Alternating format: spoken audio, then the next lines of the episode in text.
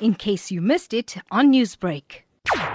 It's been a project that has been long on the cards, and I think the promoter has really gone through all lengths to see the project where it is today. I think the city has established a team who are working with Videovision to unpack the planning and to ensure that the required approvals have been processed correctly. I think once all that has been done and dusted, um, you know, it'll basically be all systems go. And Neville, how will these investment opportunities help stimulate the economy in the province? The film industry is, is, is a huge industry, and we have lost approximately 4 billion rand worth of investments in the last three years. And there, there, there aren't enough studios in South Africa. The Cape Town Film Studio, for example, is booked solid for the next three years.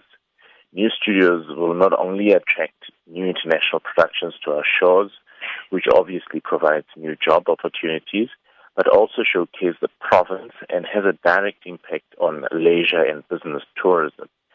This in itself, there was a film studio located here, uh, the ripple effect of that onto other businesses such as transport companies, security companies, electricians, carpenters, catering, etc., etc. All those businesses as support industries to the film industries will also effectively grow. For us provides a huge opportunity, and as Trade Investment KwaZulu-Natal is a sector that we will support all the way.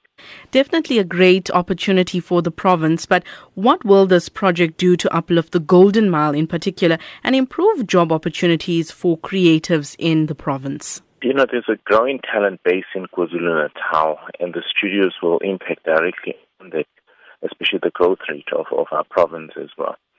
The project uh, is use facility with extensive tourism aspects, look at hotels, residential accommodation, creative centers, etc., which will enhance and strengthen the city's integrated development plan. This in itself will obviously enhance uh, the city and as far as the Golden Mile is concerned.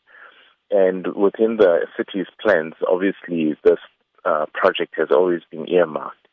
So um, within that, the quality of accommodation facilities will not only bring tourists but permanent residents to the area as well, bring increased spending to the mile, the Golden Mile.